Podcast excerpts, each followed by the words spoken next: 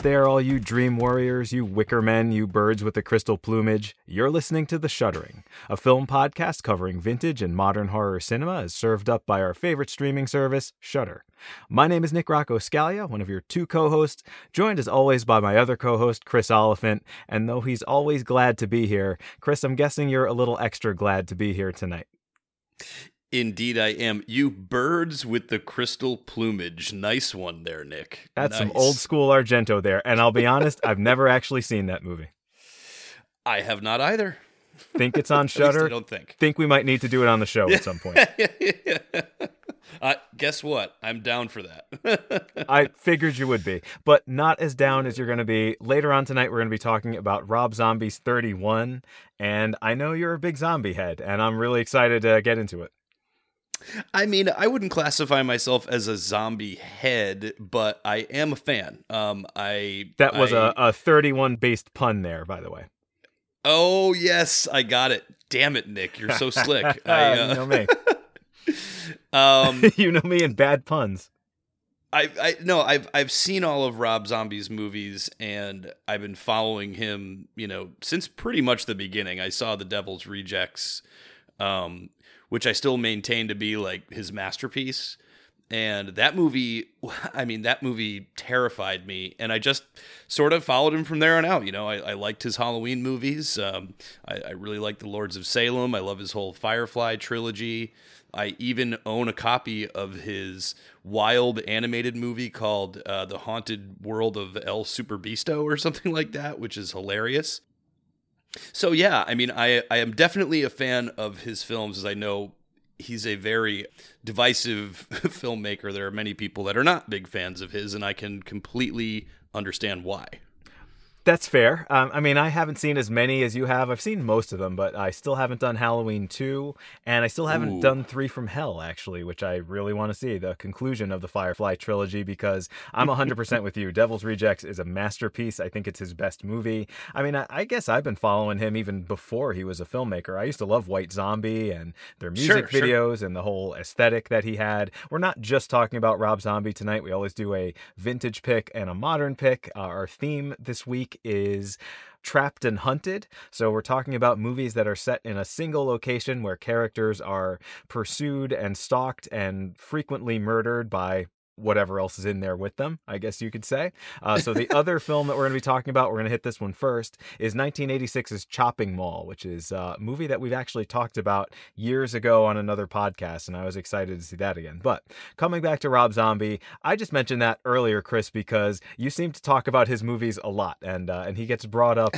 very often in our conversation. And um, you saw 31 like right when it came out, and I finally just saw it. I've been waiting years to see this movie, so I'm looking forward to, to hearing your thoughts on it. Yeah, I mean, Rob Zombie's just one of those guys who um, I think at the time just sort of became one of the more prominent directors in the genre and certainly has his own style. So, oh, yeah, um, you always know you're watching a Rob Zombie movie. for sure and there's a lot to be said about that like i love when when directors really just take ownership of their own style uh, for better or, or for worse In some cases, absolutely right. Like not a filmmaker with a lot of range, but certainly very distinctive style. And also, he's a guy that loves horror and always has, and is just like so enamored with schlock and genre films and the classic stuff and the the grindhouse stuff. I mean, he's just like he's almost the Quentin Tarantino of horror movies in a lot of ways. Like just the Yeah. the way that he talks about these films, the depth of knowledge he has, and the references he, that he pulls from all over the place. I actually just watched a vintage clip from MTV Cribs where it's him just like walking them through his house, and he's got all this horror memorabilia, obviously, and just some I've really seen it, cool yeah. stuff. He's got a pirate bar. Yeah, I don't know. I, I, that just came up on my YouTube the other day, and um, sort of Yeah. serendipitously because we're talking about a Rob Zombie movie tonight. But yeah, really, really interesting guy, and I think he's definitely made some interesting movies. And then, of course, there's the director of Chopping Mall, Jim Wynorski, who has a career that just, uh, I mean, we're talking about like hundreds of movies that he's made. Certainly not all very good ones, but we'll get into that. But Chopping Mall is definitely a, a point in his filmography that's worth mentioning on this show. I also really enjoy Rob Zombie's uh, faux trailer in the Grindhouse film, sure, uh, yeah. Werewolf Women of the SS, and uh, we'll see about his range, Nick, because he has a new film coming out. So this is kind of timely as well. Uh, his Munsters adaptation is going to be released, I believe, on Netflix. Yeah, I think it's going straight to Netflix, which I guess was the plan all along. And and not too long ago, there's a little bit of backlash there. People were saying, "Well, it's not good enough to go to theaters, and it's just going straight to streaming." But I I do remember. I thought that was the plan. I, I never really thought that was going to be a theatrical movie. I have seen the trailer for it. It's very, very broad and over the top. And I don't know. I mean, to me, it, it feels like a very vintage kind of TV style humor. What do you think of the trailer? Have you seen it yet? I have. Um, it's going to be interesting, and I don't know much about the Munsters, so it's you know I'm kind of going in without that background. I think it's interesting that it's going to be a PG rated movie, and um, yeah, that's a huge departure for him for sure. Yeah, and I think it's a shame because I mean he hasn't had a wide theatrical release I think since Halloween two. Um, I remember when Three from Hell came out, it was playing at like one theater in Jacksonville, and if you didn't go see it like that Thursday or Friday night, it was like gone. You know, so True of 31 also, right? They did like Yeah. event screenings for that, but they didn't have a wide theatrical release, which most of his movies. I mean, just the thought of The Devil's Rejects being a mainstream movie that you could just go see at the multiplex with everything else. I mean, that is a pretty hardcore movie in a lot Yeah. of ways, and Mhm. I, it impresses me that he's able to do that when when he is able to do that. But yeah, I did watch a little bit of Munsters growing up. I mean, it's way before my time, obviously, Mm. but I think my mom liked the show. It was like Oh. something that she grew up with, and uh, definitely showed me that. I mean, I was more of an Addams Family guy, and Me we've too, already done a ton of movies based on that. But I'm interested to see what he comes up with there. A lot of familiar faces from his movies there, also not just his wife Sheri Moon Zombie, who we see a whole lot of in his movies. 31 being one of those. But yeah, you know, he seems to bring the same people together time after time. I, I love that. We've talked about that on, on Yeah. other shows before where directors get these sort of repertory players and they just keep bringing them back. And I don't know if you're a fan of that director, I think that's always a really fun thing to see. Indeed, and Nick, the completest in me will not allow me to not see the the uh, the new movie. So um, I'm looking forward to it. I'm looking forward to it. I mean, hey, you don't have to pay for it, right? It's on Netflix. So Right. how bad could it be? It's coming out right in time for Halloween, so Yeah. I'm I'm interested. Um, so what we do on the show, as we have said many times, but in case anybody's just jumping in for the first time here, we discuss and review two films per episode. As I said before, one modern film, one vintage film, linked by some kind of thematic connection and we rate those on a scale of 1 to 5 and then we'll also give you an RIYL so a recommended if you like. So we're going to name a film that is a more popular film or a more well-known film than the ones that we're reviewing and if you like that film then you'll probably like or you're likely to like the one that we're talking about on the show. And of course all these are streaming on Shudder but as we've said way back at the beginning of the show doesn't really matter if you have Shudder we're not sponsored or endorsed in any way by Shudder and these films are all available on a number of other services. So you can purchase these films and rent these films and stream these films in other places. I've noticed recently that there's a lot of crossover between Shudder and Tubi. So Tubi is free and available, I believe, everywhere. So if you don't mind watching some commercials, they're occasionally pretty lengthy commercials, but if you're okay with that, then you can see a lot of films that are also on Shudder on there as well. Hmm, I didn't realize that. I have watched a few movies on Tubi though. I'll confess. I have too. I mean, it reminds me of watching movies on TV when I was a kid, Yeah. and sometimes the commercials would just drag on so long that it's like you kind of lost the thread of the movie, and I still feel that a little bit. But, you know, if that's the only option you have, it's a good one. At least it's free. Uh, the other thing is there's a difference in Shudder between the Shudder app, the sort of like standalone Shudder app, and then Shudder on Amazon Prime, which I found out the hard way a couple of times. I was trying to watch a movie, I downloaded it for Prime, and I wasn't able to watch it on that Shudder, but it was available on Shudder, like on, on the one that I have on my phone and uh, on our iPads and stuff like that. So just another sort of quirk of Shudder that unfortunately probably a lot of people who enjoy the service like we do have have come across in their time. I was not aware of that either. so you think Shudder is just working perfectly for you at all times? Yeah, I mean, I, ha- I have had that thought though. I've been like, that's kind of one drawback is you can't download it. You know what I mean? Like if I were going to go on a flight or something and wanted to watch, yeah, sure, something on Shudder, um, that's not an option. But uh, yeah, it's it's I'm I'm very very happy with the service. Obviously. Oh, I mean, I am too. It's the horror section of the video store I grew up in, like wrought large mm-hmm. digitally, mm-hmm. and I think that's pretty awesome.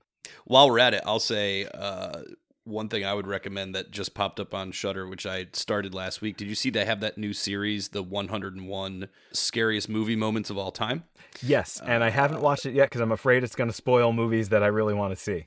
I, I feel you, but I yeah, there were a few in there that I hadn't seen, but man, it's I watched the first episode, nice 45 minute uh, show and I really really enjoyed it. It's put together very well and I love all the commentators they have on it. They got a lot of, you know, heavy hitting directors and whatnot. So it's it's a lot of fun. Yeah, it looks really great, but you know me and spoilers, so I'm afraid to sure. watch it. And you know, as we've talked about on the show, right? There's so many movies that I just haven't seen yet that have been on my list for the longest time. Like 31 was one of those. Chopping Mall was one of those for a long time before we saw it for talking movies or the long take uh, when we talked about it a while back. So uh, maybe I'll just watch that show and just skip over parts or something. But you know, I don't want to see the best scene in a movie that I've always wanted to see that I haven't gotten to yet. Maybe you'll have to just make me a list of everything that they talk about, and uh, I can decide whether I want to watch or not. But yeah, sounds really great. That's kind of their uh, their big get for Halloween this year, and good on them. I mean, another thing that I really like about Shudder is that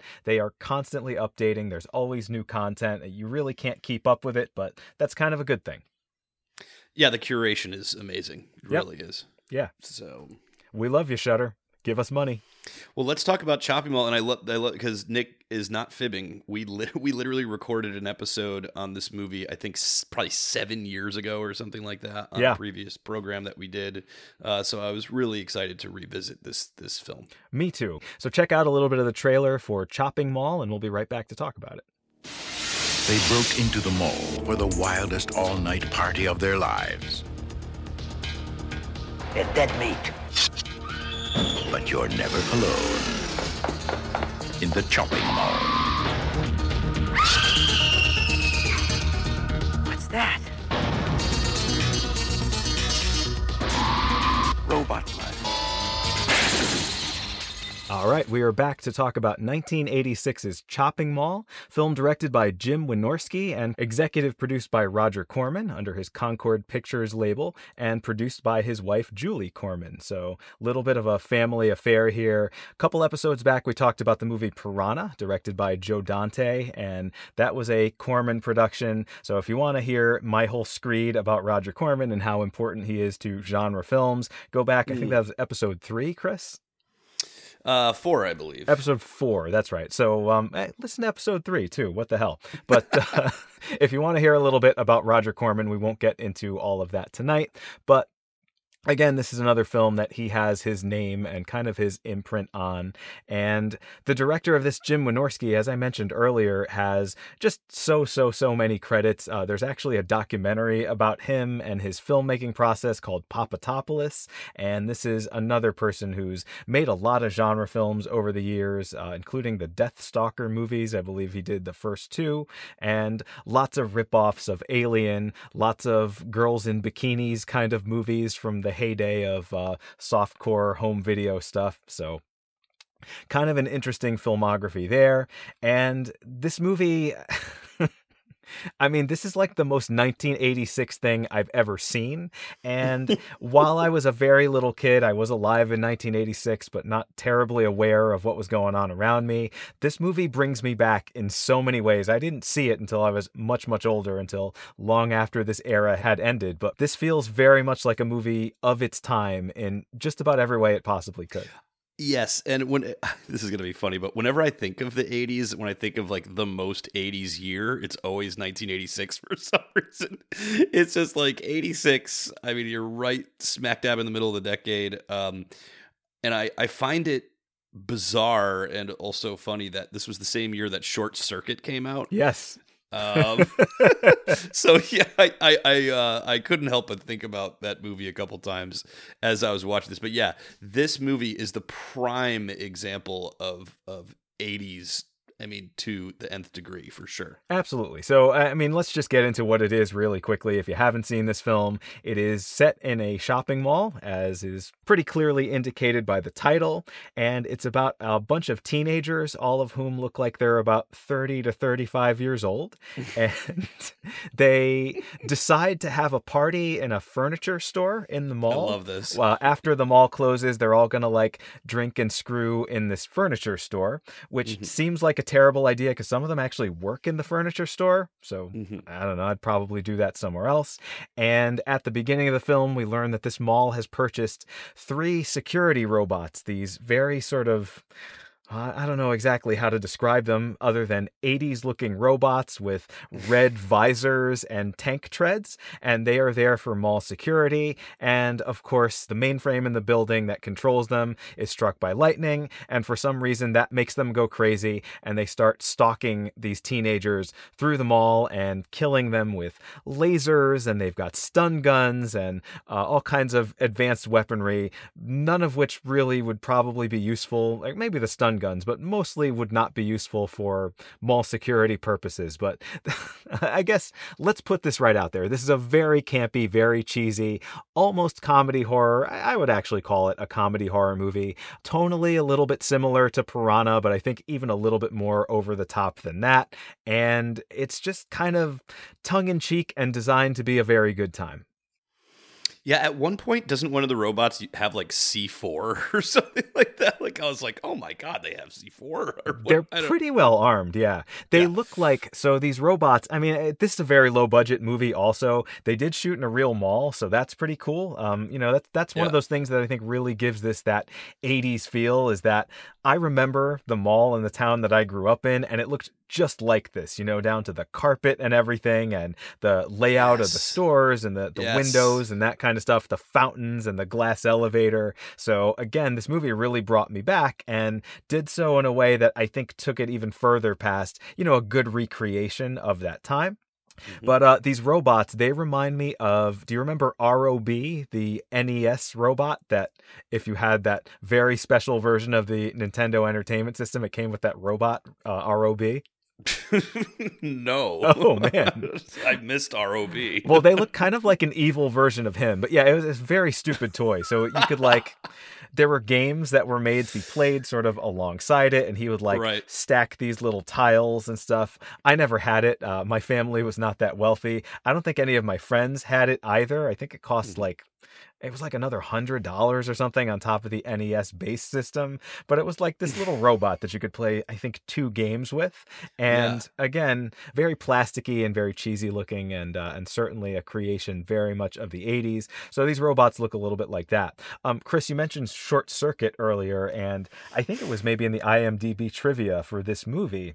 Oh, uh, one of the items mentioned that um, they're actually the opposite plot, right? So this is a movie where mall security robots that are supposed to be good get struck by lightning and then they turn evil. Whereas Short Circuit, both of those movies, because that's a two-film franchise, that is mm-hmm. about a military robot that gets struck by lightning and ends up being good and kind of a an ET-like sort of figure.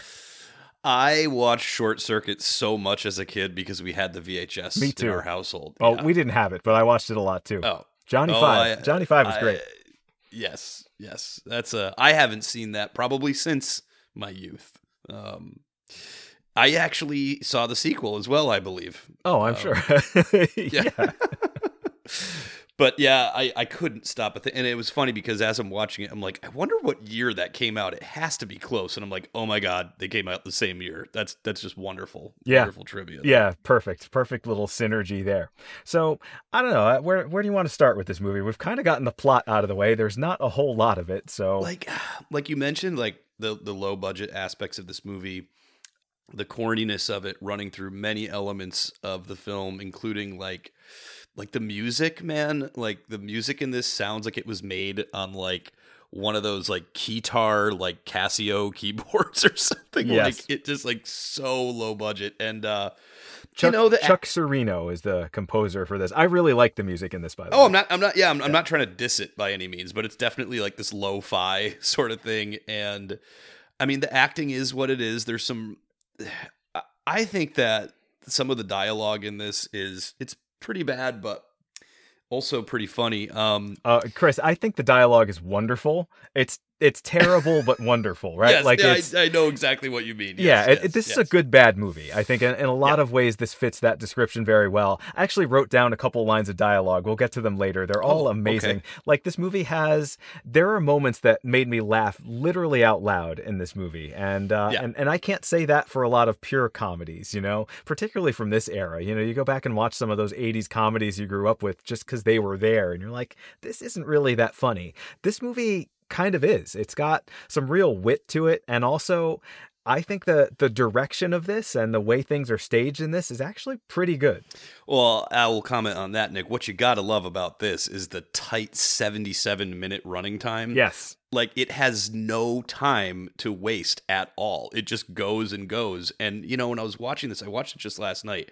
Like it's pretty damn action packed for, for, for for like the Yes. you know, it's like it just once it gets going, it's it's very entertaining. For a very low budget movie especially, right? Cuz exploitation movies that's what they do, right? They kill time in between exploitation scenes, you know, your Mm-hmm. nudity and your violence and stuff like that. And this movie has no time to kill. So actually uh, the 77 minute cut released as Chopping Mall, that was the second version of this film. I guess there is a longer version Yes. that was put out to distributors before that called Killbots, which is nowhere near as good of a title. But that film is, I think, like something like 20 minutes longer. And I don't really want to see that version. I really like Right. this one a lot. And I think part of that is just the pacing. Like you said, it's all killer, no filler. There's absolutely no time to waste. We get a great opening scene that's kind of disconnected. It's basically a cold open that's disconnected from the rest of the movie. We meet our characters really quickly. The robots get unleashed. They get struck by lightning like within the first five minutes. And then it's just, um,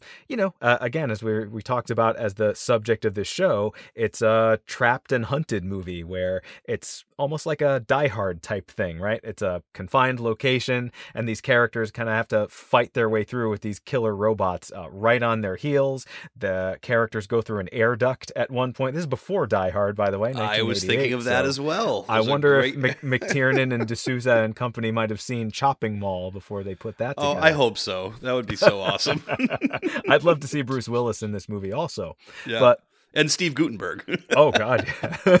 well, everything should have a little Steve Guttenberg for sure. Uh, yeah, uh, I guess one thing that's worth mentioning is uh, I read, I think it was on Wikipedia, where there was a film critic who compared it to uh, George Romero's Dawn of the Dead, and those are kind of some things that I mean, obviously they're both set in a mall, but I didn't really pick up on the uh, you know the theory that this has sort of like you know this these anti-capitalist themes from like the 80s and stuff like that which we we talked about on our previous show with John Carpenter's They Live yeah. I think it's interesting that like there there could be some depth to this, as cheesy as it is. You know, Oh, I think so. I think this is a, Yeah. a much smarter and wittier movie. I mean, look, it's it's a bad movie, and everybody involved in it knew they weren't making high art, right?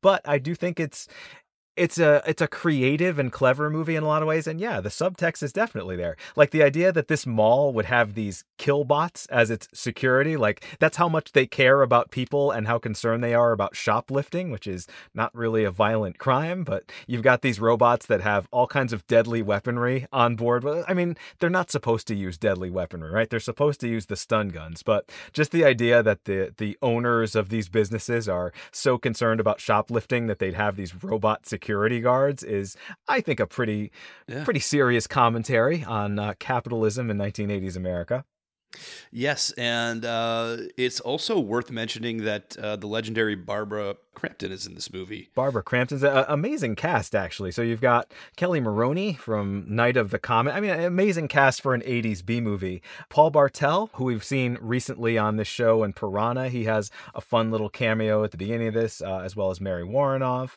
Dick Miller, the great Dick Miller, also in Piranha. um, So many crossovers. fun little addition there. Yeah. And uh, one of my favorites, John Terlesky, who is in Deathstalker. Chris, have you seen Deathstalker? I have not, but I could not get over that. This movie has the most annoying gum chewing I've ever seen in my life. Mostly With, by John Terlesky. Yeah, so Yes, Deathstalker is a really terrible, cheesy Conan the Barbarian ripoff with Oh. a, a lot of breasts and a lot of really silly looking monsters and terrible sword fights, and also directed by Jim Wynorski. And it's a lot of fun. If you like that sort of thing, if you're into um, just straight up 80s cheese. Not as So- good a movie as this one, though. Yeah, and so not only do we have the crossover with Piranha and um, some of the actors in this movie, but the Barbara Crampton thing. I was looking through her filmography, and I, I'd forgotten how many of her movies I've seen. Sure. Uh, I mean, Horror Re- icon. Yeah, I mean, Reanimator, Castle Freak. Um, I love that movie. You're Next. Fantastic film. Yeah, And- yeah, yeah. and- Forgot and she was he- in that. Right, and here's the crossover here. She was actually in Rob Zombie's The Lords of Salem. So there you have it, folks. Again, There you go. we unintentionally made another connection between Oh, Rob Zombie films. has probably seen every single movie she made right up until that one. So Oh, I Yeah. believe it. Absolutely. Yep. Yeah, so it's just a lot of fun. And I mean, I think the best way to describe it is that, yeah, this is the epitome with, with a capital E of just cheese, low budget 80s um, schlock, I guess. I don't know. Yeah, I mean, it is totally schlock. It knows that it's schlock, and it's really good schlock. I mean, the mayhem in this movie is incredible. There is a scene. I don't want to spoil too much of what actually transpires in this because I think it's really well worth seeing, and it's so short. I mean, you really have no excuse not to check it out if you like anything like this. But there's a sequence where these robots are rampaging through the furniture store, and my thought the first time I saw this was like, they're not going to be able to like really destroy anything in this mall, right? Because they're shooting in a real mall, and I don't know exactly what's a set and what was the actual location, but I expected it to be like very tame mayhem because they didn't want to destroy the place, but they fucking destroy the place. These robots like really sort of go nuts on this furniture store and just start destroying everything in their path, and the characters are running away from them. They get guns. Uh, I guess this was a time when you could just go into a store in the mall, Peckinpah's Sporting Goods, which is a fun little in joke there. The characters arm up with like this dirty, hairy revolver and shotguns and all this heavy weaponry, and they're just shooting it out with these robots throughout the movie, and it's it's pretty incredible just how intense and how uh, how chaotic and full of mayhem this movie gets on what I think it was eight hundred thousand dollars they made this on. So for under a million dollars, you get some some pretty good carnage and explosions and and all kinds of action. It's really an action packed movie. Some great kills too. Oh, Some- man, some- uh, one especially, yeah. kills. Yes. yeah, I know which one you're talking about. I Yep. guarantee it. And uh, so many lasers, so many lasers. It's just like Yes, the they are uh, they're those painted on sort of classical special effects lasers like you see in Star Wars, and similar to the Star Wars movies, these lasers don't ever seem to be able to hit their target. Every once in a while, uh, a couple people get zapped in this movie. There's one really good laser hit in this, but usually they're just firing these things all over the place, and they're just not hitting anything, even though they're robots and should have some kind of targeting guidance, I guess. But it, yeah, they're like blowing them up with propane tanks and shooting at them with shotguns. Uh, It's just a. I was so impressed by it the first time I saw it because I expected nothing out of it, right? Like, I figured it was not only going to be very cheesy, but also just kind of boring and not very fun. And, and I was like sitting at the edge of my seat and cheering for this movie the first time I saw it. it's so much fun. Um, so I'm curious, what are some of your favorite quotes from the movie? Oh, okay. So I, again, I will say the dialogue in this is not brilliant, but there's and the acting is not all that great either. If you know, I mean, if you've seen Deathstalker, if you know John Terlesky, you know he's not a very good actor. I think a lot of these people in this film are are hired more because they're very attractive and are willing to take their shirts off, um, Yeah. rather than for their acting ability. But sometimes, like the combination of a really weird bad line and a really sort of not great performance ends up being something brilliant. So, uh, just a couple of lines I like here. Uh, number one, fuck the fuchsia, it's Friday. Yes, yes, yes. Number two, you smell like pepperoni. I happen to like pepperoni. I happen to like Yeah, yeah. pepperoni. Yeah, one of the the love scenes in this movie is uh, it's it's initiated by pepperoni talk. Yep. Uh, and then computer, huh? Let's go crash the fucker.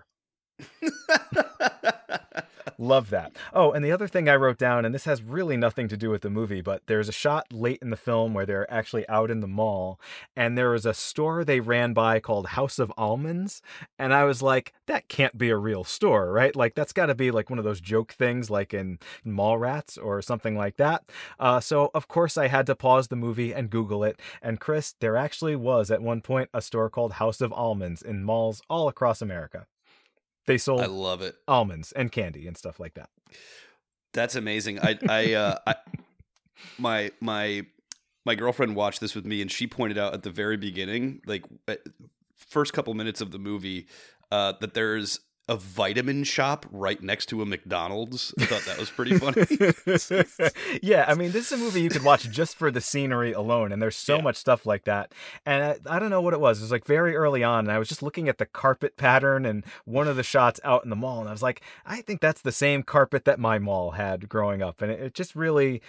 It, there's something about that that really made this movie especially enjoyable for me. Um, also, I will say, I mean, not that these characters are well developed at all, and it's such a short runtime that we don't get to really know them that well, but there's kind of a nice little puppy dog romance at the heart Sure. of this movie. I mean, it's a very exploitive movie. There's there's naked breasts, there are sex scenes in this. It certainly is part of that uh, aspect of Jim Wynorski's filmography as well. But you know, these characters aren't awful and we do sort of get to know them and they don't just bicker the whole time you know that's kind of the cheap thing for an exploitation movie to do is just have all these characters hate each other but there's some kind of nice stuff going on. Uh, kelly maroney's character and ferdy tony odell's character who's kind of the nerdy guy that gets talked into going along with this whole party in the furniture store thing. Um, they have a couple of really nice romantic scenes together and uh, and sort of team up along the way to fight these robots and i thought that was pretty enjoyable too. It was I love rather I- sweet for a movie like this.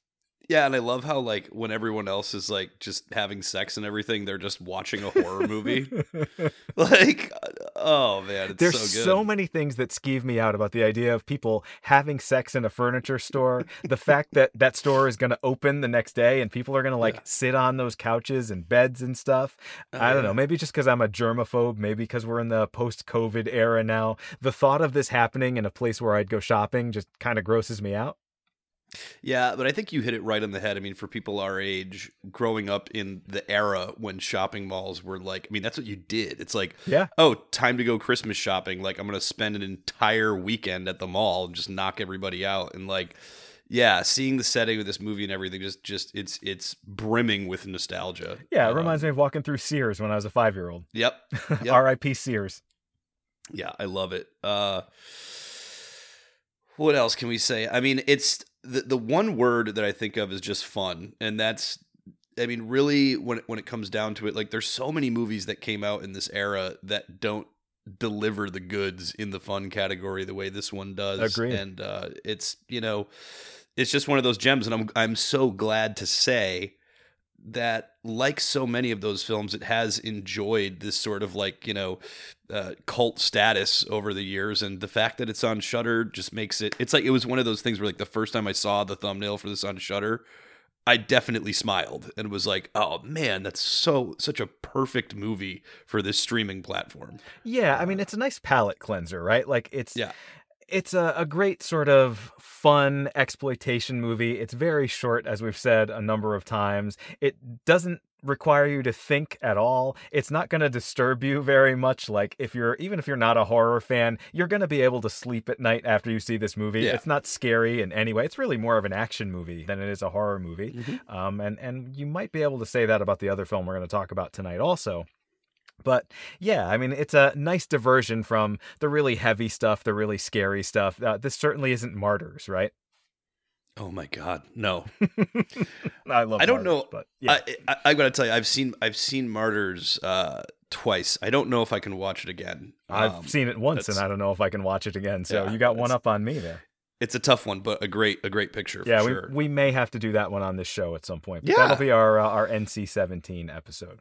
There's got to be the French extremity thing coming around at some point. you Yeah, know? yeah. yeah. I, I mean, I've liked more of those films than I've disliked. So I Me don't too. know what that says about me and you.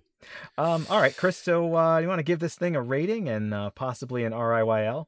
Yes, I'm giving this the Atkins Campbell all day long, which is Sure. four out of Four out of five. I'm going to strongly recommend this movie. I mean, personally, I love this movie so much. I just want to give it a perfect score, but I have to bring myself down to reality and realize, you know, this is this is not uh, the the Exorcist or the original Nightmare on Elm Street or I don't know, like The Omen or something like that. That I would probably give uh, a five out of five, which is what we call the Exorcist Award. Thus far, um, I've only dished that out for uh, Mario Bava's Black Sunday. Sure. So if I'm comparing, you know, this film to that film, it's not of the same caliber.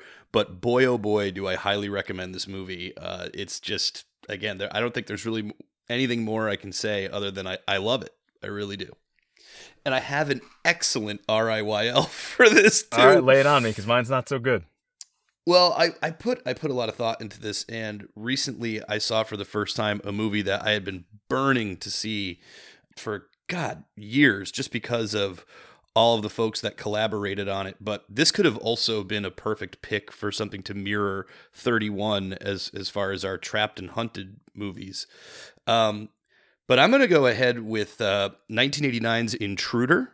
Oh, sure. What a great day. Yes, absolutely. I fucking love Intruder. Like that movie, I could watch over and over again. And I thought to myself, what a great pairing that would be. I mean, that's a double feature right there that you could knock out in like literally less than three hours. yeah. And, um, you know, Intruder is, uh, for those that are not familiar with the film, I'm wagering that you've heard of many of the folks in it. Sam and Ted Raimi are both in that film. Um, it is directed by Scott Spiegel. There's even a cameo uh, from Bruce Campbell and we get uh, Dan Hicks, who's famous for his role in Evil Dead 2. Uh, and that's a movie where a bunch of folks are trapped in a grocery store and they're getting picked off one by one, and it's kind of a who done it sort of thing. But uh, if you like Intruder, you will love Chopping Mall. I can pretty much guarantee that. Yeah, that's a great pick. Hey, Chris, now that you mention it, mm. one of the things that I thought about when I was watching Chopping Mall this time that didn't exist the first time I saw it seven years ago or whatever is uh, when you go to the grocery store in your town, do they have those robots that like clean up spills and stuff like that that kind of maneuver through the aisles of the store? And I don't know. I mean, they're there to clean up, but also, I don't know. I feel like they have some weird surveillance capacity to them also. Do your stores have those or is that just up here in Connecticut? Have you if seen do, one of these? If they do, I can't say I've seen one. Oh man, I see them all the time. They're incredibly creepy. They're always getting in the way. Um, I don't think they really use them much anymore. Like now, when I go to my Stop and Shop, that's the store that we have up here. I usually see it kind of plugged into its charging station, which is a better place for it because they do kind of creep me out a little bit. But I remember the first time I saw this thing kind of wandering through the aisles of the grocery store, and and I was just real weirded out by it. So I don't know. I guess uh, if you combined these these two movies, you'd get that thing. I can't believe you haven't seen one of those. They're kind of very tall. It's um, almost looks like a traffic cone or something like that. It has eyes, and it's just it's like a Roomba. I guess it's more of a Roomba than a, a sentient killbot. But I don't know. I think there's something going on behind those eyes. I'll take your word for it, man. I'm I'm, I'm sure they're coming. You know, i will sure take I'll a picture of it next time I go shopping. I love it. Well, yeah, great pick. Um, I am also going to give this an Atkins Campbell a four out yes. of five. I think either one of them, by the way, if they could have afforded to have Tom Atkins or Bruce Campbell in this, they would have fit into it perfectly. But we oh, got yeah. Dick Miller for like 30 seconds, so that's something. Um, but anyway, yeah, I mean, I think this movie is it's an absolute classic piece of 80s schlock, as we've said. And yes, it's not one of the greatest movies I've ever seen. It's very hard for me to give something. I haven't given anything on the show yet a five star perfect rating, an exorcist, as we call it. Uh, there's been a lot of films that have been very close. Last episode, we talked about Possum, which is a newer film that really did something to me, really moved me. And I almost put that, I would have called that like a 4.5.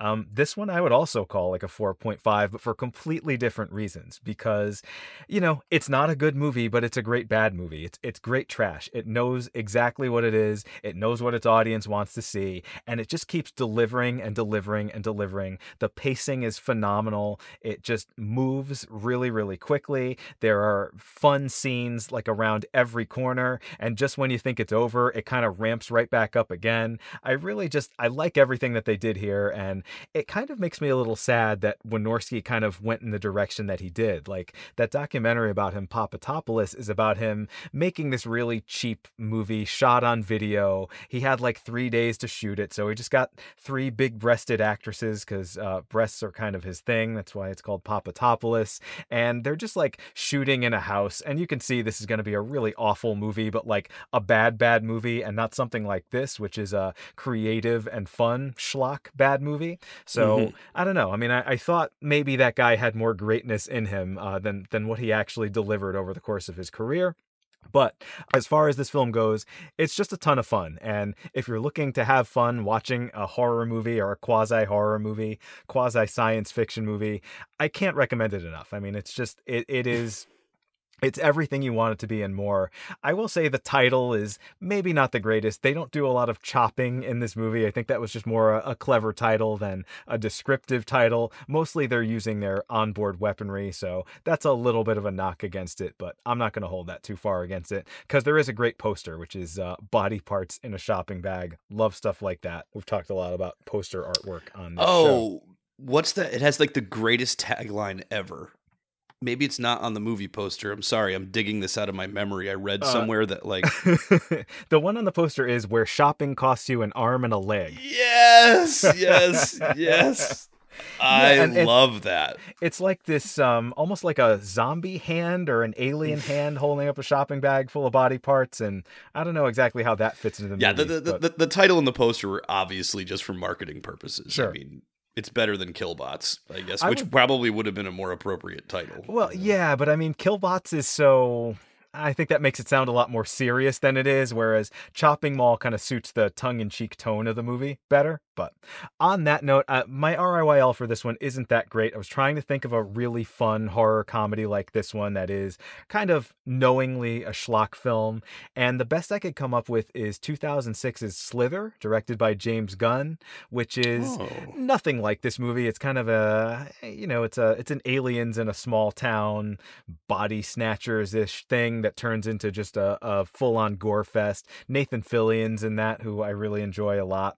And, you know, I, I don't think the plots of these two movies are very similar, but the tone definitely is, and the humor kind of is. There's some line readings in that that reminded me of stuff in this. So I think if you liked Slither, which, um, you know, wasn't exactly a hit movie, I think it was actually a pretty unsuccessful movie. But I remember seeing that and just really, really loving it and loving the tone of it. And this movie, I think, captures that in a lot of ways also. So not... guess what, Nick? What's that? I'm going to have to take your word for that. You haven't seen Slither. Oh man. I have not. I have not. And I've actually had people recommend it to me in the past. It's great. Yeah. I mean, that's uh again, I would give that one probably pretty close to a 5 also, a 4.5 or whatever. But yeah, um definitely make Chopping Mall part of your Halloween horror movie binging this year. Oh yeah. Again, it's yep. not the scariest movie, but if you're just drinking beers with your friends and having people over for a movie night, you can slot it yeah. in really easily because it's so short and I think everyone will have a good time with it.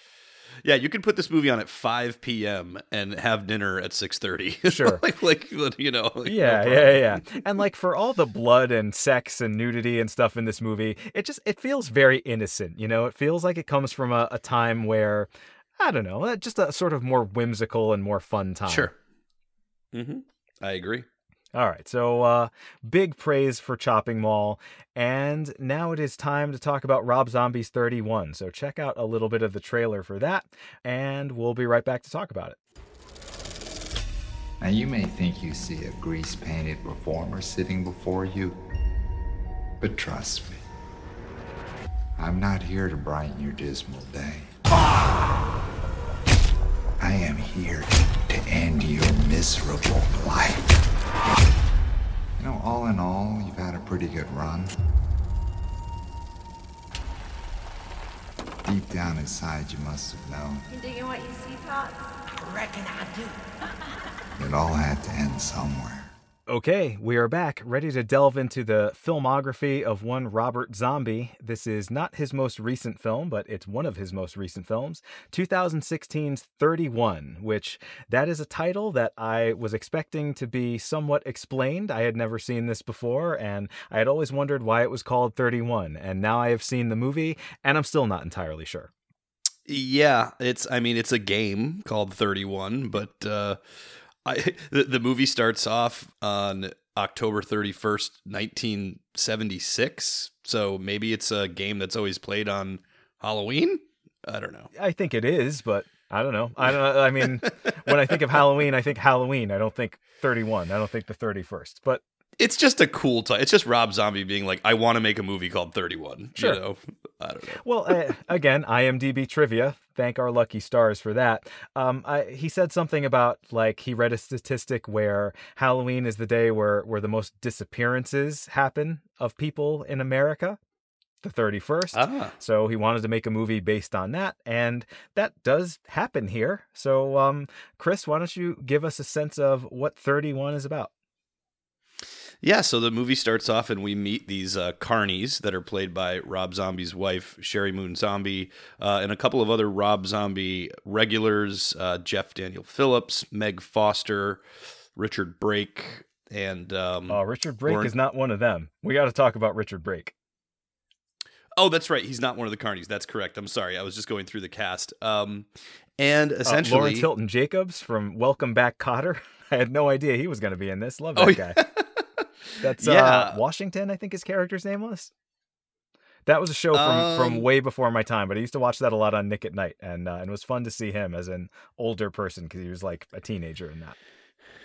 I never knew that. And um, essentially, out of nowhere, their their van breaks down and they are kidnapped uh, quite suddenly at the at very early on in the film, and they find themselves in this sort of remote, random warehouse location. I guess Like an industrial facility, yeah, which. Yeah, it looks like some kind of decommissioned like power plant or something. I said to myself watching this out loud, I was like, "Where is this supposed to be?" But anyway, Right. it's it's it's pretty interesting because from there it sort of turns into like a Running Man movie scenario where they're all given uh, 12 hours to survive and they basically are let loose and have to combat these murderous uh, clowns that they send out to kill them. And what's really weird about the movie is that there's this sort of group of like aristocrats that are wagering they're playing a game they're betting on their odds of survival and are and are somehow yeah, so they, yeah. they're dressed like traditional aristocrats with like powdered wigs and stuff like that. But this is set in America, somewhere in the desert in 1976. And when these characters are first kidnapped, they end up in this beautiful gothic mansion and then immediately they're in this industrial setting and i don't know exactly how these two locations are connected and i'm not sure rob zombie really thought that through either but they are both cool visuals they're cool cool places to to set some scenes Right. And then as soon as they're in there, um, they they basically they send out, you know, these these people that play the game.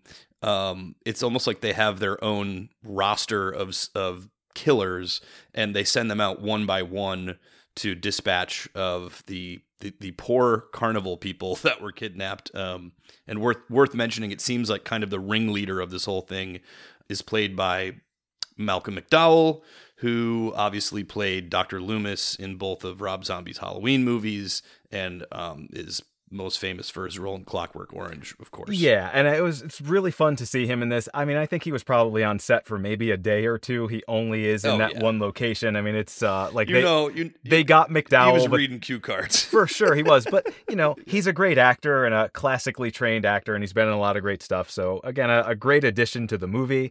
Top build in this because uh, of course he is. Yeah, uh, Chris, you got to answer this question for. I have a lot of questions about this movie, but like these five characters, uh, Charlie is kind of she's basically our main character, Charlie and Roscoe, and they are they're on the road in this very Rob Zombie looking uh, like bus, like a you know kind of a hippie bus with a clown head on the top of it, and Yeah. they're carnival workers, but like. Do carnival workers go freelance like that? Like, there's no carnival, you know. They're not traveling with like a Ferris wheel and a carousel and stuff like that, and a, you know, a, a freak show or anything. It's like, I, it, it, are they just carnies looking for work? I guess. I mean, at one point they're they're they're discussing, you know, some improv or some of the the sketches that they actually do. So uh, that is left up to, your own interpretation, I guess, because it's never really explained. But yeah, I mean, it's like we're hanging out with them, you know, in this in this motorhome, I guess. Yeah, it's it's kind of like an RV, right? And they're um, just driving around, smoking weed and razzing each other, and a couple of them are having yep. sex in the back, and you know, yes, they're uh, yes. they're kind of trashy characters as carnies in movies tend to be. And yeah, we get about 20 minutes or so of them just hanging out and uh, and getting to know them a little bit and hearing all kinds of very vulgar Rob Zombie dialogue. Yep. It's it's so Rob Zombie, it's ridiculous, and uh, I I do like kind of the uh, the whole sort of grainy texture of the film and it, it definitely does a pretty good job i think of being set in you know the, the, the time it's supposed to take place in the 70s but like i said i mean they basically they stop for gas somewhere and then later on that night they're they're driving and they stop because there's some weird like scarecrow looking shit in the road. Yeah. Um and then they are just kidnapped and like the movie just cuts right to them, you know, standing in front of Malcolm McDowell and company, and he's explaining the rules of 31 to them and giving them their survival odds and things like that. Yeah, so and their kinda, odds are really not good.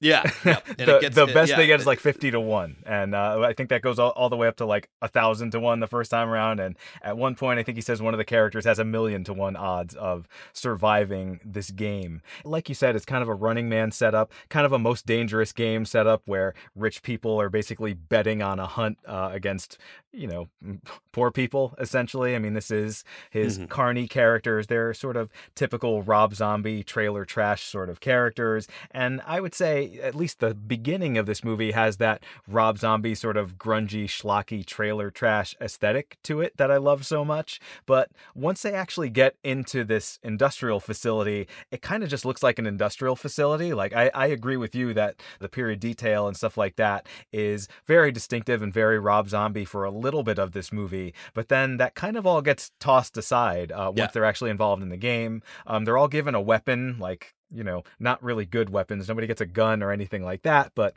just sort of bludgeoning weapons. And then the killers who are stalking them. Uh, by the way, it's it's sort of it's not exactly one at a time, but they're very they're organized in such a way where they're only facing yes. like one threat at a time. So some of them do pair up, but like they're facing the two of them and then later on like you know if, if they're to defeat that one then they move on to like whatever the next one is. And the sort of end boss of all this is a character that we meet in the very beginning of the movie the opening scene in black and white. He's called doomhead. They all uh, have head. They're called the heads and all of their names are something head. There's uh, psycho head and schizo head and death head and sex head. And the one that you really are afraid of is doomhead played by richard brake we meet him at the beginning of the film, as I said, does this really great two camera monologue, and then we don't see him mm. again till later on. But he's kind of the the big bad, the final boss, the one that um, figures in the climax of the movie. And I, I don't really think it's much of a spoiler to mention that because that's pretty well set up uh, early on in the film. Well, he's like the biggest, baddest of them all. Yeah, and, he's uh, he's the one you call in, you know, no matter what. Like he's the guy that's going to end the game. I think Richard Brake is outstanding in this movie. He's incredible. Yeah, uh, he's uh, he, he, he, is one really, of the most memorable yeah. villains I've ever seen in a movie. Yep, and uh, legitimately intimidating and terrifying and disgusting. Yeah, and, but also like like really smart and intellectual too. Uh, he's a monologuer. yeah, he likes the villain monologues. Yeah. Um, does yeah, this like uh, grease paint thing. He looks a little bit like the Joker. I mean, Richard Brake is he's not a, a really big guy, but he has this sort of gaunt, kind of scary look about him. He appeared as the Night King in Game of Thrones. Um, he's been in Rob Zombie movies. You've seen him in other things. He's in the Kingsman franchise. Uh, he's a Welsh actor. And yeah, I mean, just something about him, his eyes and his movements, his demeanor. Um, he reminds me a little bit of Nick Cave, the uh, the musician Nick Cave. He kind of looks a little bit like him and has kind of the same creepy vibe as him. And yeah, I mean, he, he's not in this movie as much as I wish he was, but he's absolutely mesmerizing in every scene that he's in. The the first time I saw this movie, that monologue he gives at the beginning with the camera just up in his face. He's like never blinking. Yeah. And just the delivery of his lines and the whole thing, you know, like, I'm gonna bless you with a story, and he lights up the cigar. And I was, I remember, I was absolutely terrified. I was like, this is gonna be the scariest movie I've ever seen. Like, um, I really like that opening monologue. Yeah. I do too.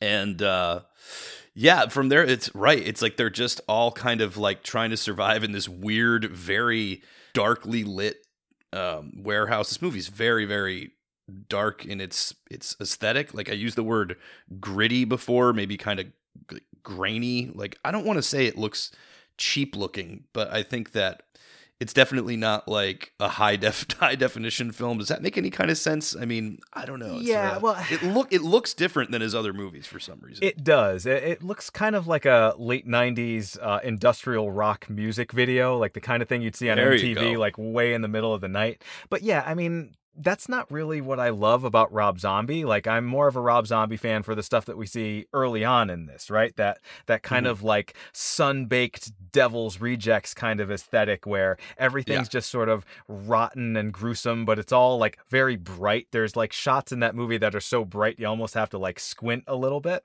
And Yep. yeah, I mean, this one is very, very dark.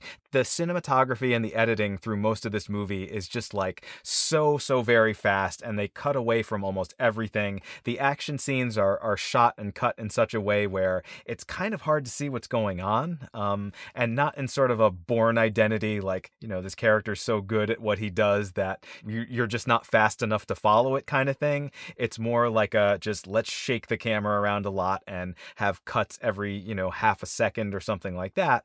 And I think that really takes away from. I mean, basically, as I was saying before, this is as much an action movie as it is a horror movie. I mean, it is Mhm. gruesome and horrific, and uh, and it's Rob Zombie, so you know it's got a lot of sort of horror horror feel and horror vibe to it but you know the way it actually plays out it's almost like it, it's an action film you know? It's it's sort of um characters progressing through this location you know kind of sort of like a die hard thing where they're they're trapped in there and they're fighting their way through and not really using their wits the way uh, John McClane does, but mostly just getting into face to face confrontations with these heads, all of whom are, are kind of distinctive, right? Like there's a, a little person who dresses like a Nazi. He, he's like a uh, he's like a Hitler little person. I don't know how. It is so creepy. It- a- yeah, a, a a midget, a Spanish speaking Nazi with just it's it's crazy, and I I do kind of like that because when he's speaking in Spanish, like none of it is subtitled. Yeah, completely untranslated Spanish. Uh, there's a pair of characters who are,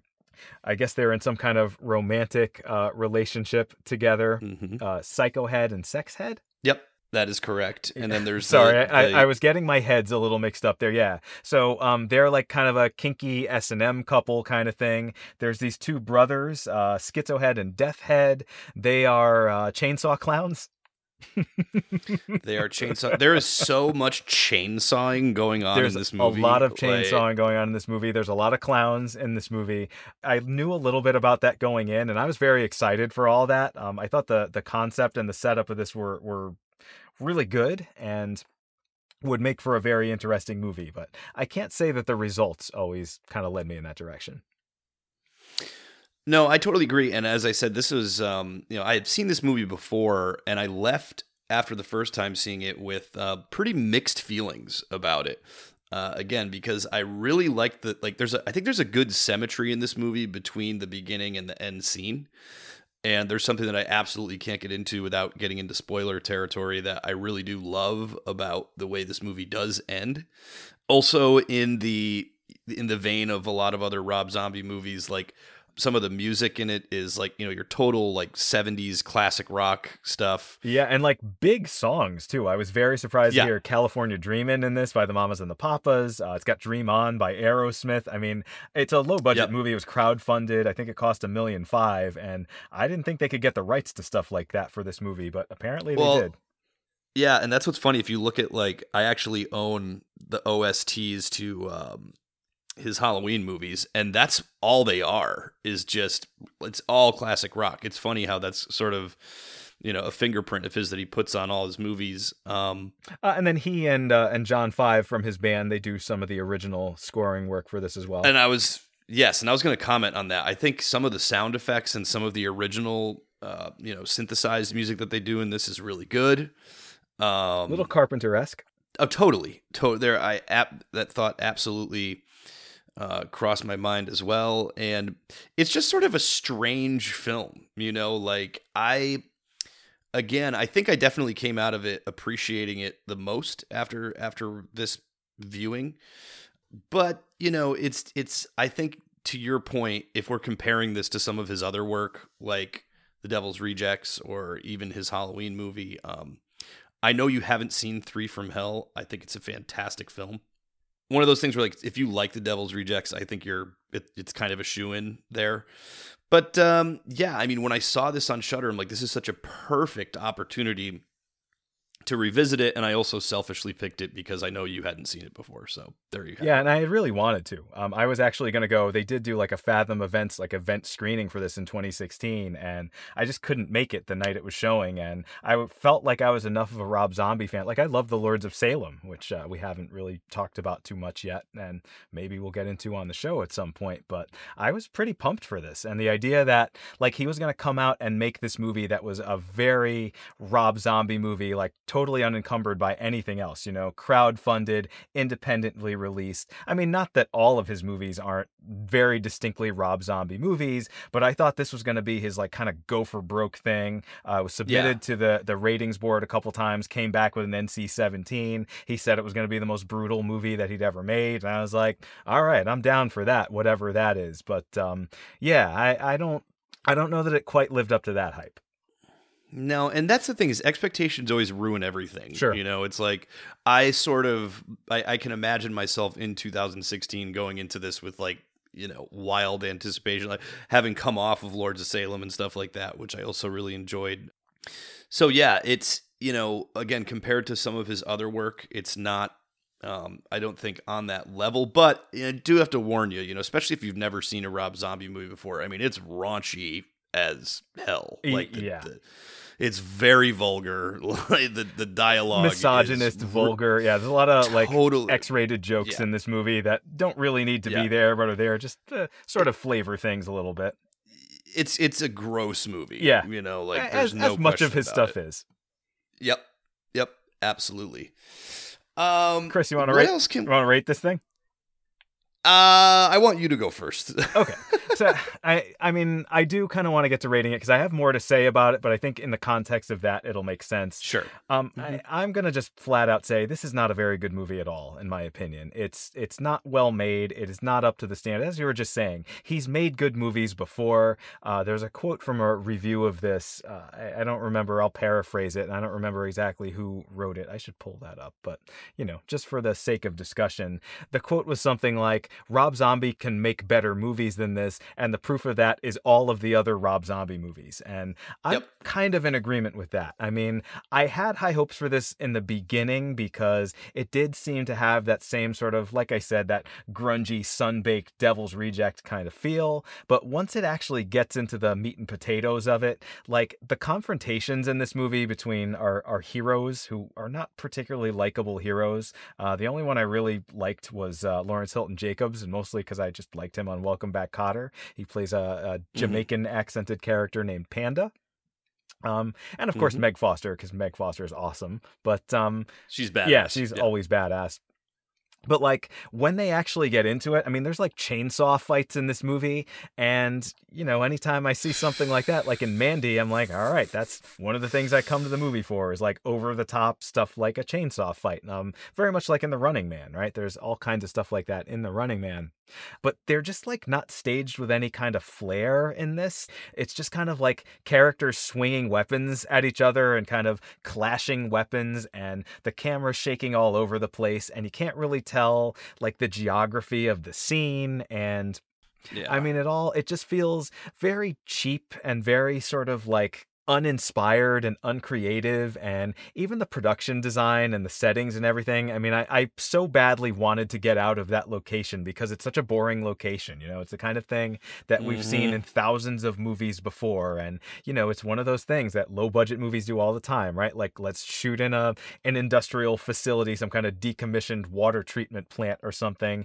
and we'll just pump a bunch of smoke and blue light into there and that's atmosphere. And like that's not Rob Zombie to me, you know? Rob Zombie creates atmosphere in, in all of these locations, and I didn't really yeah. get much of that out of this. Didn't really care too much about the characters. Sheri Moon Zombie, it's been said before, not the greatest actor in the world. Uh, she's fine in this. I didn't think she was that bad. She didn't pull me out of it. She's got a great look for something like this. I love the costuming. Uh, there's some some great choices there. Her uh, yes, her yep. lion shirt, her lion half shirt that she wears through this is is an interesting choice choice but I don't know. I mean, it, I just found it very uninvolving. And although I was looking forward to this being just a brutal gore fest, because, you know, every once in a while something like that can be fun, um, it really just kind of cuts away from that. We don't really see much of it. The violence doesn't really hit that hard. We don't care about the characters that much. So, you know, I, I think uninvolving would probably be the best word that I can use to describe it. Uh, but the I, am going to give this a two. So I don't know that I've said that yet. Whoa. I'm going to call this uh, scarcely scary, a two out of five. Um, but I'll say there's a couple of things that really I liked about it. And those are the scenes uh, with Richard Brake. Anytime he is in this movie, yep. this movie comes to life. He really brings it to life. And you mentioned the ending before, and I won't spoil it, but the ending was very unexpected uh, to me. And mm-hmm. I thought very well done. It's the best looking and best directed part of the movie. It's the one that made me want to see more of this. And, you know, mm-hmm. he figures heavily in that. I mean, this actor is, like you said, he's really intimidating, really terrifying, but also funny and witty. And, uh, and he has this way of super confident, confident. yeah. This way of moving and talking that is just kind of mesmerizing. And, uh, and he's a, a great movie villain. And I'm sure he's going to continue to get work for the rest of his life based on this role. So good on you, Richard Brake. I mean, you, I, I probably yeah. would have given this the lowest rating possible if not for him and for, you know, just the the production design at the beginning of this movie you know the the rv and the gas station they stop at and stuff like that. Like that felt very rob zombie to me but uh, but the rest of it not so much. I will say though the one thing that i was thinking throughout this movie is this setup feels very much like a video game and i would have kind of rather seen this as a video game, right? Like it almost, and I'm sure this is not how this movie gestated, but like I almost feel like Rob Zombie had an idea for a multiplayer horror Rob Zombie style video game that no publisher wanted to make into a video game. So he said, what the hell, let's just make a movie out of it, right? But can you imagine you get to pick one of these characters, you're let loose into the maze. Uh, it's a multiplayer game, so you can kind of communicate with the other hero characters, Ooh, and you're just fighting yeah. off the heads, you know? Know, with chainsaws and improvised weapons and stuff like that. Uh, the other thing is, one big difference between this and Chopping Mall is there's clever stuff in Chopping Mall that you don't get here, right? Like the way those characters use the things they find in the mall to fight the robots, like the propane tanks and raiding the sporting goods store and that kind of stuff, and going through the air ducts and all of that. Like, not that that's the most clever stuff in the world, but this movie doesn't even try that, right? These characters kind of run into a head. That head gives their like little cutscene. They do their little monologue. Sometimes they go away for a while just to kind of fuck with the characters, which I didn't really understand. I thought they were there to kill them, not to toy with them, but they do a lot of toying with them. And then it's just like a fight and uh, and they're not particularly visually or kinetically interesting fights, but maybe they could be if this were a video game. So um, I'm gonna give this a two out of five, and my RIYL. Uh, unfortunately, I have to do it because I couldn't really think of another one. I'm gonna say The Running Man, uh, the 1987, I believe, Arnold Schwarzenegger classic about a brutal game show from the future. Similar setup to this, and uh, similarly over the top to this, but in just a much more fun and creative way and uh, of course based on a novel by Richard Bachman slash Stephen King. So that gives it a little bit more uh, prestige and credibility, also. It's so funny that you said the running man because I'm not a gambling man, but if I were gonna make a gamble, I mean, I know the comparison's been made a lot, and rightfully so. Yeah. Um, I haven't seen The Running Man in a while, and I would really like to revisit that film. I can't imagine what it would be like to watch it in 2022. um, yeah, that future anyway. never really came to be, did it? No, no, it didn't. But I remember really liking it as a kid. Sure, me too. Um, yeah, so I'm gonna go ahead and give it a three. Um, I'm gonna give it a three out of five. The the Stand by Me award. I will I will start off by saying this is definitely my least favorite Rob Zombie film. So that is you know right off the bat I can I can say that um, confidently. Now I I am pretty much simpatico with you on ev- everything you just said. I think the reason why I might give it a notch higher is because of how good Richard Brake's character is in this movie. I I kind of wish there was more of him, but then at the same time, I think that's also what kind of makes his character so great is like you don't really get him all all that much. It's like I love the beginning, I love the end, and everything else in the middle is just sort of like, eh. Would you agree with me that this movie's a little bland? And like, Rob Zombie doesn't usually do bland. That's never a word. I mean, I, I don't love all of his movies that I've seen. Like, probably my least favorite uh, until I saw this one. This one's definitely my least favorite that I've seen. But up until this point, I was kind of not too hot on House of a Thousand Corpses. But thinking Mhm. back to that movie, which I now want to watch again, I remember like a lot of scenes from that movie. I remember a lot of characters and a lot of moments. And thinking back Yeah. to this one, I remember Richard Brake and really not much else. And I saw this like two days ago. Yeah, and House is so Texas Chainsaw, and like House has a lot of comedy in it. Like it's Yeah. it's definitely a, a a more enjoyable and entertaining watch. It's the same setup too, right? I mean, they are both Yeah. like they they kind of start out a lot like the Texas Chainsaw Massacre, which is fun. Yeah, and uh, right, but I do one thing I do like about this. There's a there's a strobe light scene in it. Um, Oh man, it- yeah. If you're it- epileptic, uh, I hope you are forewarned about this movie. There's a lot of strobe lights in this, and uh, It is that could really bother some people. Yeah, Yep. Um, so beware of that. But one thing I do like, you know, you mentioned that that that the characters aren't that likable, and I agree. But I will say I do like how they they fight back. You know, I, I like the fact that they at least team up. Like they don't just go in there and give up, right? yeah. Like they really do some ass kicking in this movie. Um, and they stand up for each other, right? Because they they're kind of Yeah. like you know fucking with each other through the beginning of this movie and and razzing each Yeah. other and joking back and forth and you know uh, like talking shit and all that stuff. But when push comes to shove, they actually do kind of some heroic stuff. Uh, particularly Charlie, uh, Sheri Moon Zombie's character. Yes. So yeah, I kind of like that about it. And they they are. I mean, even though they're put into this hellish situation, like you said, they don't just give up the ghost, but they pick up some weapons and and get to it. Yeah, like I love when sh when she's like, "Let's go kill these bastards" or whatever she Yeah. says, or like, you know, we need better weapons, like that sort of thing. And and that I found entertaining. I think this movie, I think you kind of like our our two out of five star rating, which you just gave it, is uh, we call the scarcely scary uh, um, rating, and I think that's very appropriate as your selection because it's really not that scary. It's just very disturbing. It's like way more disturbing than it is scary. See, like I, I was expecting more disturbing though. I mean, it, it's Huh. there's a lot of shock value in it. You know, like like the little person Nazi, and uh, we see kind of his lair. Like all the heads have like their own room in this facility that they kind of decorate with body parts and uh, and just the stuff that they're into. So uh, his is like Nazi paraphernalia, but like I don't know, stuff like that seemed very. They're like easy shocks and not like real disturbing things. Uh, there's there is one thing I, I won't get into exactly what it is. It involves a blow up doll that I found pretty disturbing. I don't know that I'd ever seen that in a movie. Oh before. man, Um, but other than That's that, what I'm you know, talking It about, all kind of felt like you know cheap wannabe shock tactics rather than like real disturbing sit with you for the rest of your life kind of shocks. Sure. And you know, the the whole Malcolm McDowell and company in their Victorian attire and everything like that totally doesn't work at all. It's like every time they go back to it, they just say two or three lines of dialogue and then you go right back to the movie. I also wonder, and Chris, maybe you can answer this question for me because I was trying to figure it out the whole time. Like they seem to be able to watch this thing in real time. How? Yeah, like I don't see any cameras anywhere, and we're talking about 1976, so you don't have like video, like you can't just drop little uh, GoPro cameras all over the place. So I'm like, how do they know exactly what's going on? Like, how are they able to see this? And that's never really touched on. Yeah, zero zero explanation of that. Um, but I do like how they fight back. I do think that you mentioned before also it's almost more of an action movie. I mean, it's not boring, really. You know, I mean, it does have its its fair share of action, and the, It's the, the pacing is okay. Yeah, It's yeah, it repetitive, but not boring. Boring. So the reason why I'm going to give it a three, though, are for the reasons I just mentioned, and because I'll stand by it.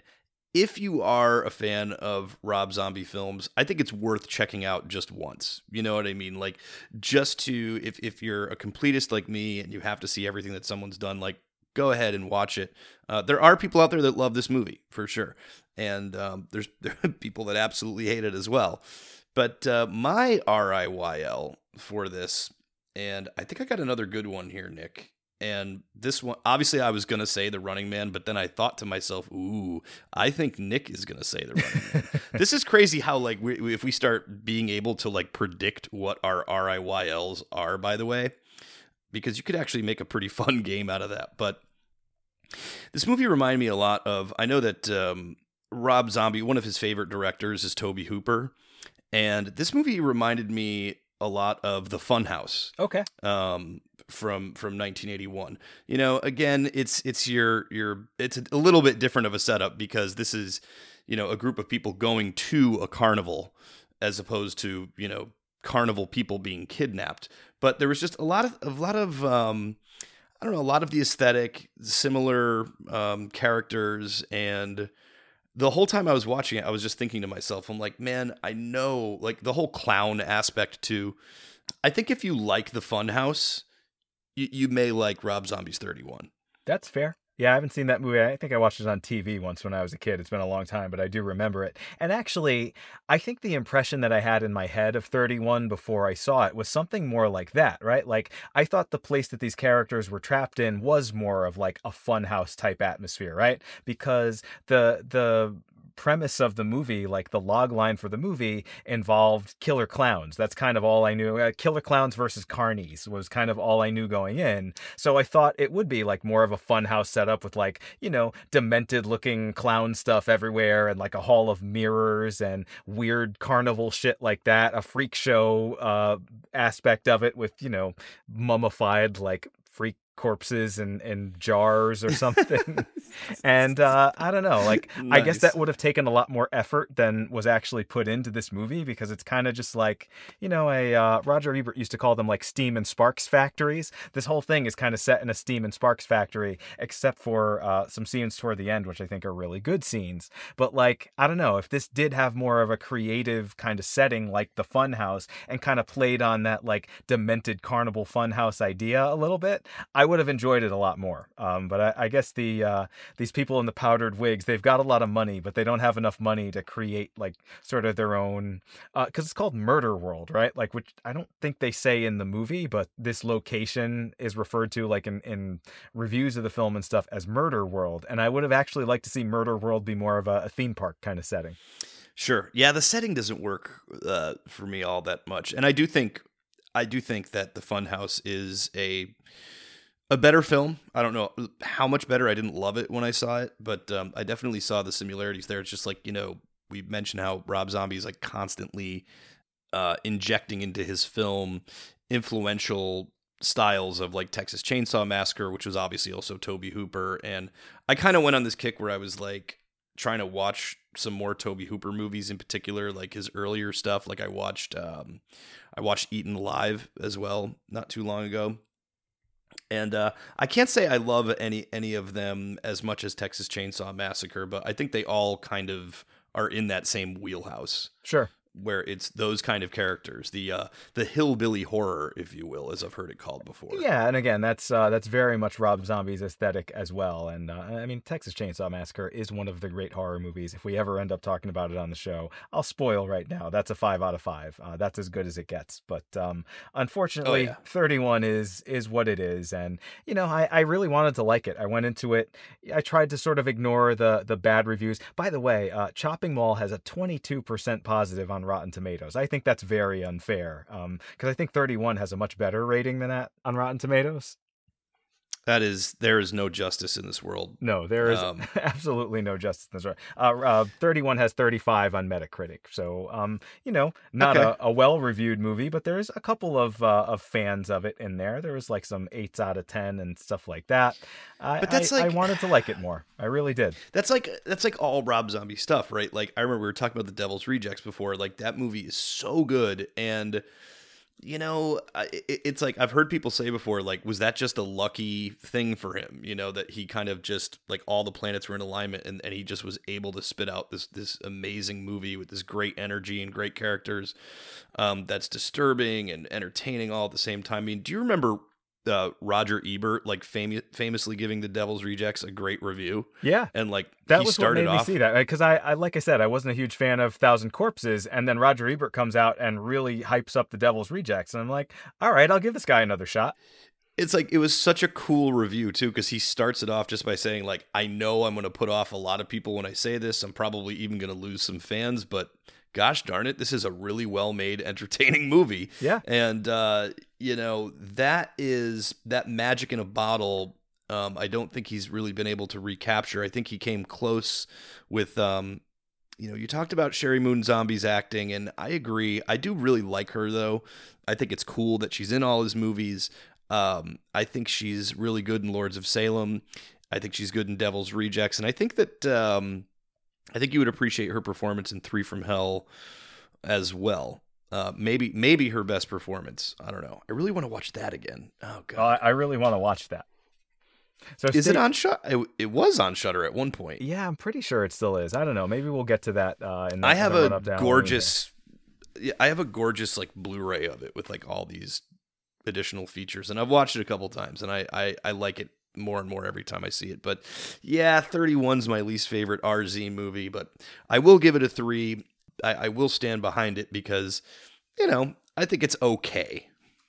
I'll leave it at that. I think it, Nick. That's my blurb. That's my blurb on the back. Okay, okay. dot dot dot. Christopher Oliphant. Chris the Oliphant from Yep. the Shutter. Yeah. Yes, yes, nice. I mean, that's a better blurb than anything that I could give it. Yeah, I, I mean, I think I came out and said it's not a very good movie. It's uh, to me, it's not a very good movie. But that said, I mean, whatever he does next, uh, I mean, the Munsters, obviously, whatever he does when he goes back to kind of his standard R-rated uh, schlock trash horror thing that he's really good at, like The Devil's I will watch it again. I mean, again, I think he's an interesting and talented guy. I really like watching interviews with him. I like his Yes. music uh, to some extent. So, you know, I, I'm on board for Rob Zombie. I would consider myself a Rob Zombie fan, but I, I just feel like he kind of swung and missed with this one, or or maybe it was just a low effort thing that that he was trying to, you know, I think he was going for fan service and didn't quite hit it, but. I don't know. I, I don't think there's really much more to say about it other than maybe for super fans of Rob Zombie only. And other than that, I think maybe avoid this one. Well, so far, you know, looking at the rankings that you and I have dished out for now 12 different movies, you and I have been pretty close on our ratings for most things. It looks like the biggest disparity we had was was with uh, Summer of 84. Yeah, Where that's the I gave only other movie I gave the two out of five to. Right. And I dished out a 2 out of 5 to Party Hard Die Young, which you gave a 3.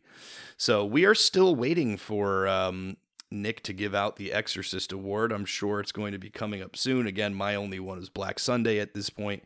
Uh, lots of threes and fours is what we've got so far. So Yeah, yeah. So I, I mean, we're not trying to do that, right? But you know, I guess everything has kind of been good and bad in some ways, and uh, and and Sure. the really good films, they've been really good. They just haven't hit that you know classic tier that we talk about all the time on the show. But I'm waiting for it. You know, it's it's coming. I know it. Well, we got to have some kind of ranker episodes too. And I think one thing I want to say is that nothing's finite, right? Like it's okay to change your mind on something. It's it's that's I, I have no problem with that. Are you just trying to get me to watch 31 again? I don't know. I mean, maybe maybe Chris, give it I like got a lot of movies to see, dude. And I'm not sure if I want to do that. I uh, I totally get it. Yeah, there's there's There's 103 minutes that I probably could have spent more productively. You could have almost watched uh, Chopping Mall and Intruder in that one setting, It's true. uh, which would have been time better spent, in my opinion. But Fair enough. Nothing, nothing but again, I, I will end it by saying nothing but respect Rob Zombie. Sorry, man. Like this one just didn't really do it for me all that no, much. man, I, think I love the guy, and like if Dragula comes up on a Spotify playlist or something like that, like I'm cranking that as loud as it'll go, and uh, and I'm I'm always gonna listen to it. I love Living Dead Girl.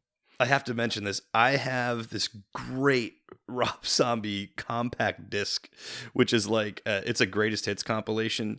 And I will confess that every now and then I will pop it in the Jeep, and it's hilarious to like like I'll like literally drive on the beach in my Jeep, like pumping Rob Zombie. It's like no one else will ever do that. And I always turn it up a little bit, like when I drive past like old people and like it's really, it's like the funniest music you could possibly play in front of old people. Like it's just, it's a thing I do. I know it's weird, but um, yeah, like I listened to it recently for the first time in years and I was like, damn, dude, Holmes has got some hits, you know, Yeah. like he's got some really, he's got some bangers for sure. Yeah, I, I um never gonna stop. Great song that is heavily inspired by Clockwork Orange, so a little bit of synergy there. He must have been a big Malcolm McDowell fan. But yeah, Yeah. I, I'm pro zombie. I'm team zombie. I just don't really love this movie that much. But um, we would love to hear from you about 31 and Rob Zombie or anything else that we've talked about on this show or just this show itself. We are available via email at shudderingpod, S H U D D E R I N G P O D at gmail.com.